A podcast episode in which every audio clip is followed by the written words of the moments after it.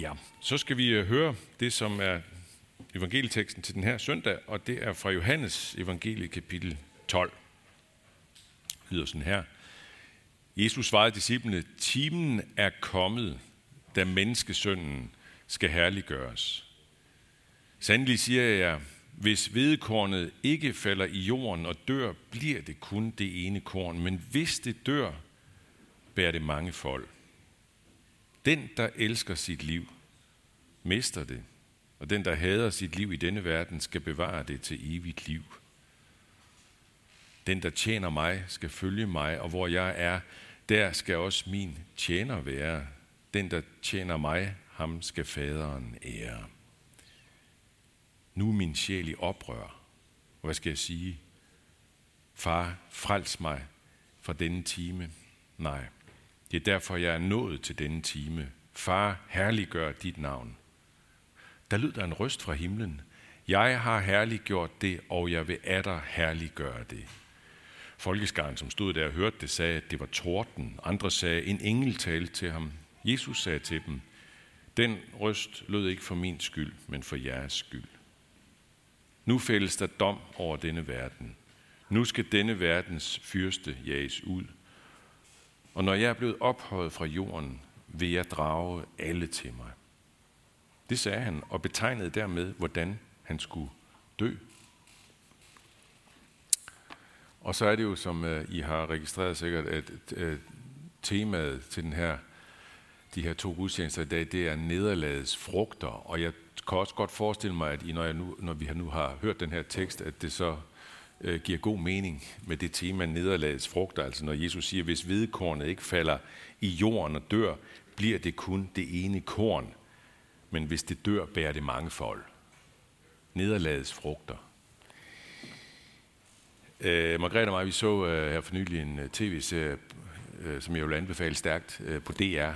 Der kan man komme ind og se den. Øh, den hedder øh, Blue Lights. Det er sådan en engelsk, øh, irsk krimiserie. Den er fuldstændig fabelagtig. Den har fået meget høje karakterer på I M D B. Bare så I ved det. Øh, Og noget af det, som jeg synes er enormt stærkt ved den, det er præcis det her med nederlagets frugter. Det bliver meget, meget tydeligt efterhånden, som den skrider frem. Nederlagets frugter i mange, mange variationer faktisk. Det kommer sådan meget stærkt frem, da der virkelig er meget konkret nederlag, nemlig den måske mest sympatiske, hyggelige, gode politimand bliver dræbt. Og det er jo sådan et nederlag i sig selv, og det afføder nederlag på stribe, på den ene og på den anden front, både på politifronten og forbryderfronten. Og med, sådan med enkeltmennesker i deres livshistorier osv., er der bare nederlag, nederlag. Og så sker der bare det, sådan, så vi helt hen i sidste del af, af serien, sidste episode, at der på en helt skøn måde opstår nogle gevinster, nogle frugter, som ikke kunne være sådan kommet øh, af sig selv, som ikke kunne være opnået med, med, med folks styrker, præstationer og hvad de ellers kunne, kunne komme med. Så kommer det helt uventet og skønt. Frugterne af nederlagene. Og jeg tror jo, uden at jeg på nogen som helst måde kender jer alle sammen, så tror jeg virkelig, at mange her kunne skrive under på det her. Godt kunne bekræfte noget lignende. Det her totalt uønskelige nederlag, som har bragt noget frem i ens liv, som ellers ikke var kommet frem. Det tror jeg, der er mange herinde, der kunne skrive under på. Nederlag i små versioner og store versioner. Det betyder ikke, det er bare, det har jeg bare brug for at sige, det betyder ikke, at alle nederlag bringer noget frugtbart med sig. Det betyder ikke, at vi altid oplever nederlag meningsfulde. Overhovedet ikke. Man kan have lidt nederlag, som man gennem hele livet kan have svært ved at se nogen som helst mening i. Men det forhindrer ikke, at der ved siden af uforståelige nederlag kan være et eller flere nederlag i ens liv, som har fået sådan en helt særlig betydning, sådan en mærkelig, uventet frugt. Meget fin frugt. Det er der forbløffende mange historier om. Og jeg, som I siger, jeg er sikker på, at mange herinde kunne skrive under på det. Og så er det jo så, at vi også igennem Jesus' ord her, der får vi en meget stærk påmindelse om, at det mest afgørende ved hans tilstedeværelse i verden. Den største frugt af det hele. Det handler om et ubeskriveligt nederlag. nemlig om hans korsdød. Det handlede om det at være et hvedekorn, der skulle dø for at bære ubetalelig stor frugt for alle, som vil tage imod det. Hans død på korset, som jo øjensynligt var et kæmpe nederlag øh, i forhold til, at, at han jo havde været enormt succesfuld, havde tiltrukket enormt mange mennesker og mange discipler og mange, der fulgte ham osv., og for dem var det jo også et kæmpe nederlag. Og så sker det der, ikke sandt? Det hele det lander, altså det, det, det løber fuldstændig ud, ikke? Og ender på et kors. Den mest øh, ydmygende dødsform i antikkens tid, korset. Jesus siger, at timen er kommet, da menneskesønnen skal herliggøres, siger han ganske kort før det sker. Da menneskesønnen skal herliggøres, og så f- følger han det op med de her ord. Hvis hvedekornet ikke falder i jorden og dør, bliver det kun det ene korn. Men hvis det dør, bærer det mange fold, mange frugter. Og der er ingen tvivl om, at han først og sidst sigter med de her ord til sin egen frugtbare død. Sådan som det også lyder til sidst i den tekst, I hørte, ikke? Det sagde han og betegnede dermed, hvordan han skulle dø. Og den frugt, han giver os gennem sin død, det er en frugt, som indebærer, at når vi tager imod den, så kommer vi til at fatte, at den er så øh, vidunderlig og så vigtig og så vigtig at fastholde, at al anden livsfrugt, alt andet, hvad vi kan opnå af frugter i vores liv, det er peanuts ved siden af det, vi får der. Og hvad er det for en frugt, altså, fra ham? Ja, det er, for at sige det meget sådan ligefremt og enkelt, det er syndernes forladelse og evigt liv. Eller som han siger det der, ikke? Nu fældes der dom over denne verden, nu skal denne verdens fyrste jages ud, og når jeg er blevet ophøjet fra jorden, vil jeg drage alle til mig. Denne verdens fyrste skal jages ud, siger han. Det er jo ham, som øh, Johannes i et af sine andre skrifter, nemlig det sidste skrift i Nye Testamentet, Johannes åbenbaringen, kan kalde for anklageren. Denne verdens fyrste, anklageren. Altså simpelthen menneskehedens anklager.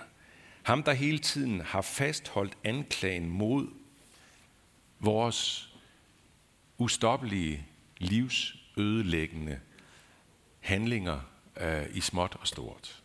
Lige fra Kain slog Abel ihjel, til Hamas slog femten hundrede cirka jøder ihjel, og derefter slog jøderne eller Israel seks hundrede syvogtyve tusind indtil videre Hamas-folk og palæstinenser ihjel, og så videre, og så videre. Ikke?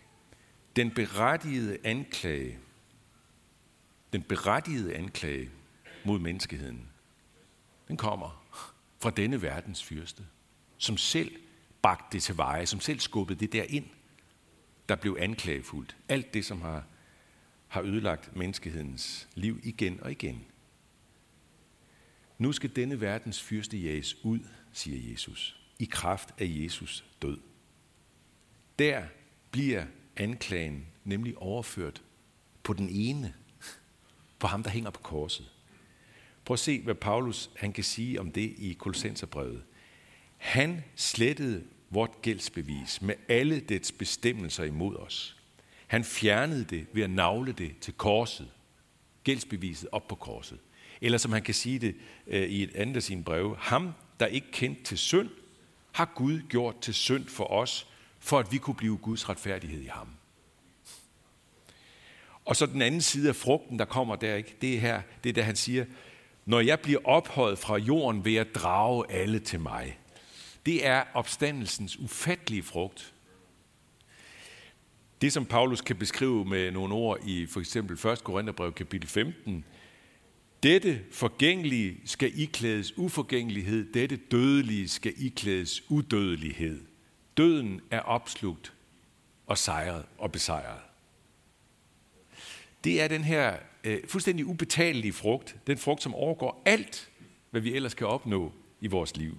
Alt, hvad vi kan betale os til, alt, hvad vi kan regne os til, alt, hvad vi kan præstere os til, alt, hvad vi kan dygtiggøre os til, alt, hvad vi måske også kan være heldige med. Hans frugt overgår alt sammen.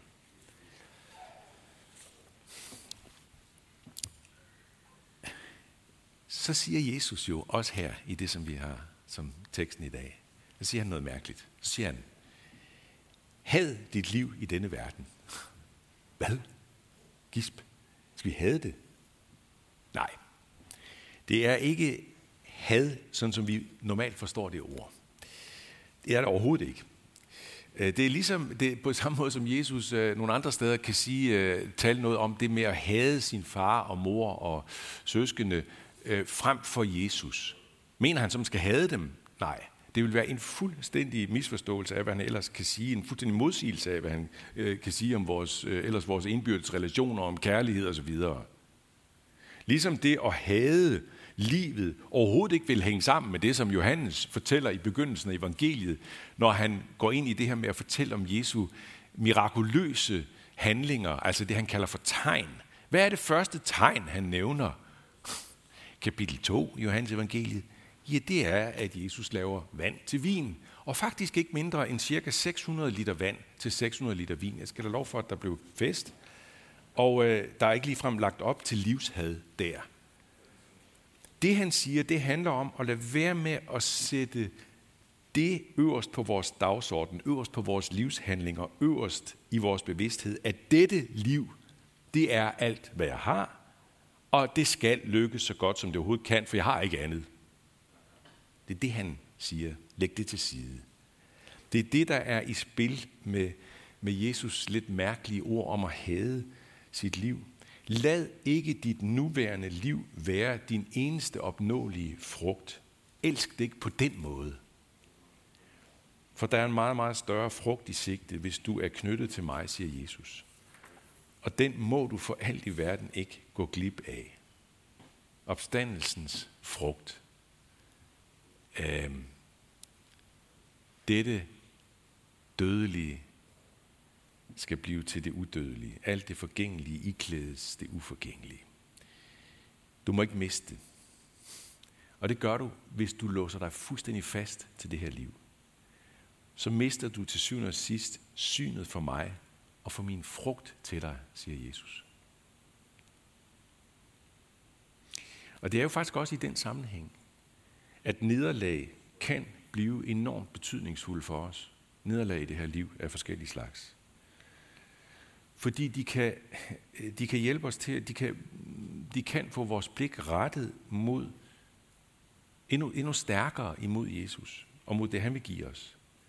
Fordi et nederlag, eller flere nederlag i det her liv, kan minde os om, at det her liv, det er og bliver skrøbeligt. Det er og bliver forløbigt.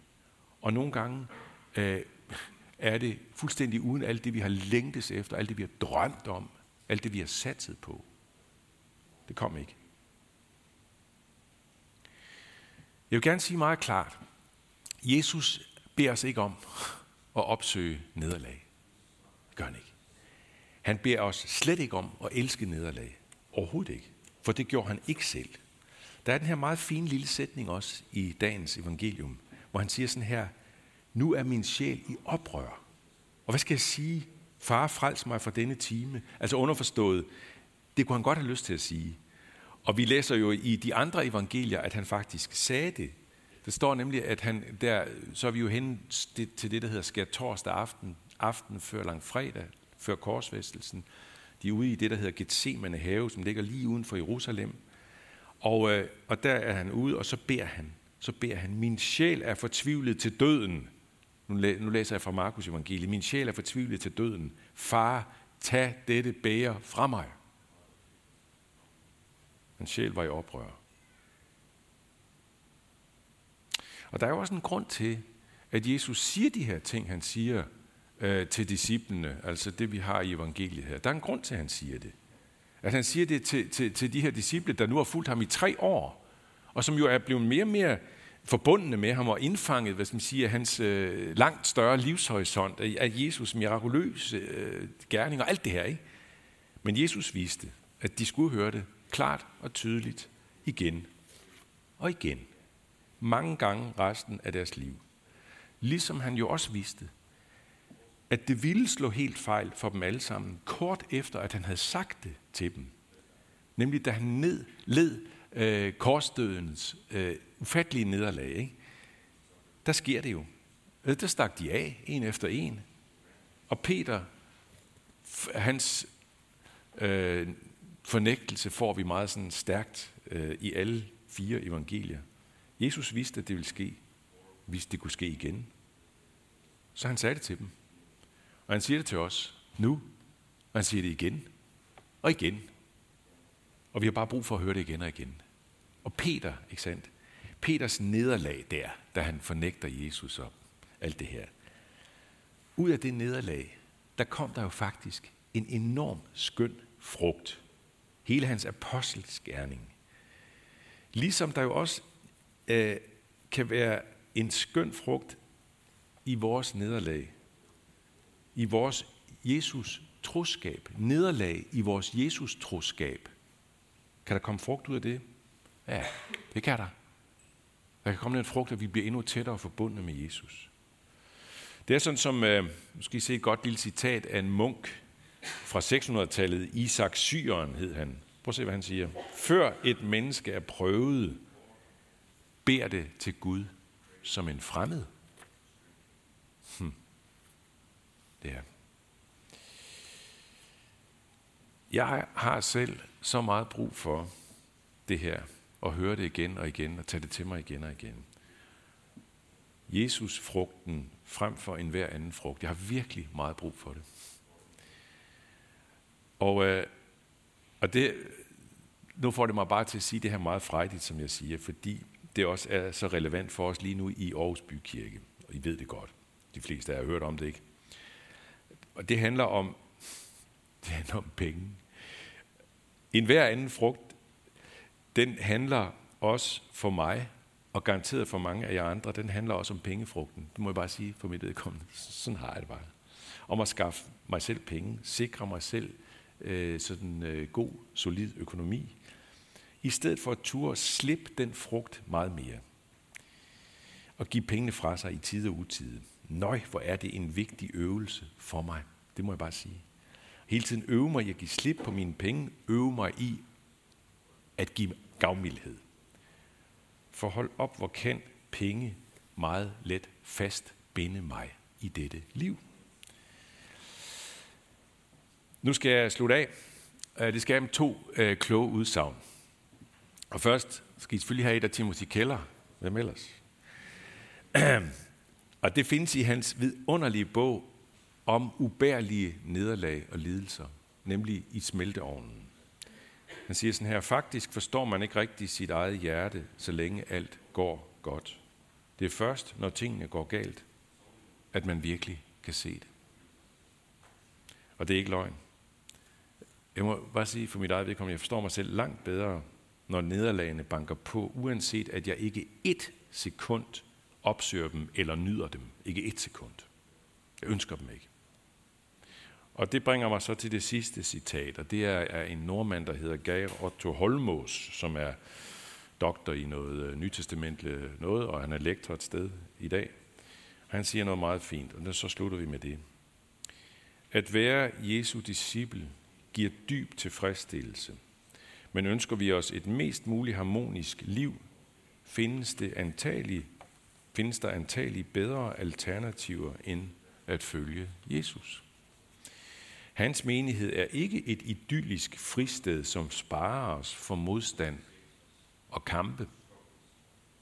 En kirke, som er optaget af at gøre, at gøre det mest muligt komfortabelt for os, er i færd med at miste sin sjæl.